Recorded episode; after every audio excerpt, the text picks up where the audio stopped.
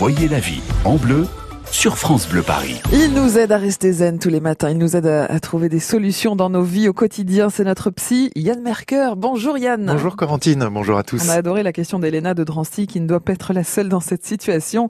Elena nous raconte, mon mari est un vrai geek. Il est fan d'informatique, de jeux vidéo. Il passe tout son temps libre sur ses écrans. Nous sortons de moins en moins. Ça m'agace. Je sais que je ne le changerai pas, mais je trouve cela de plus en plus difficile à vivre. Comment aborder le sujet avec lui? Améliorer la situation pour moi?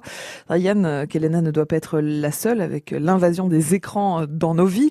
Comment est-ce qu'on peut éviter de tomber dans le reproche quand on voit chez l'autre euh, des comportements comme ça qui nous agacent? Eh bien, en apprenant à vous exprimer de manière plus claire et plus constructive. Mmh. Au fond, un reproche, c'est une manière très maladroite d'exprimer une demande.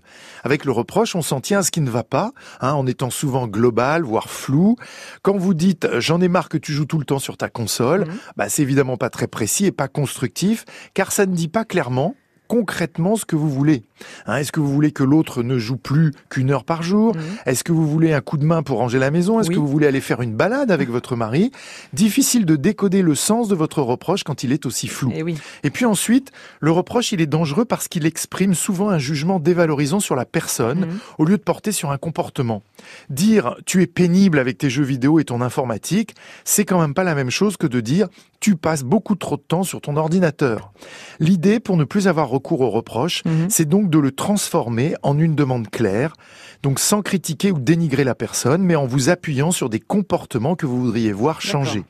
Donc sans chercher à changer l'autre, vous pouvez lui demander d'agir différemment, hein, en vous accordant par exemple sur des limites. C'est pas pareil de passer tout son dimanche sur un jeu vidéo que d'y mhm. consacrer deux heures dans la soirée. D'accord, Yann, mais euh, comment est-ce qu'on peut exprimer à l'autre ce qu'on veut sans être du coup trop directif ou trop agressif? Eh bien, premier conseil, Corentine, parlez de vous au lieu de critiquer l'autre. Mhm. Si vous dites tu ne veux rien faire avec moi, tu me négliges, tu ne penses qu'à ton ordinateur, eh bien vous accusez, vous prêtez des intentions à l'autre qu'il pourra contester et ça ne va pas faire avancer les choses.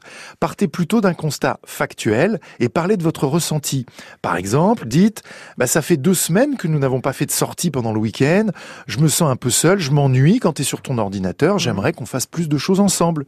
Et puis deuxième conseil, associez vos émotions à vos besoins pour formuler votre demande. Hein. Par exemple, en disant bah, j'ai envie ou j'ai besoin de partager davantage de moments avec toi, est-ce que tu es d'accord pour qu'on sorte ensemble, par exemple samedi soir? Hmm. Rappelez-vous qu'il y a souvent chez les personnes qu'on appelle geeks un attachement fort à l'imaginaire, à l'enfance. C'est pour ça qu'on les compare d'ailleurs souvent à des ados. Mais ça ne veut pas dire qu'il n'y a pas chez eux de sensibilité ou d'empathie pour qu'ils prennent l'autre en compte. Hmm. Donc ne ressassez pas, n'attendez pas d'être excédé pour exprimer les choses. Choisissez un moment où vous vous sentez disponible, calme et dans lequel vous savez que votre partenaire l'est aussi. Et puis exprimez les choses pour trouver des arrangements réalistes qui tiennent compte bien sûr de vos besoins mais aussi de ceux de votre conjoint. Hmm. Rappelez-vous, par la critique, le reproche insiste sur les problèmes, la demande, elle, oriente vers des solutions. Donc devenez plus constructive, hmm. formulez des demandes plutôt que des reproches.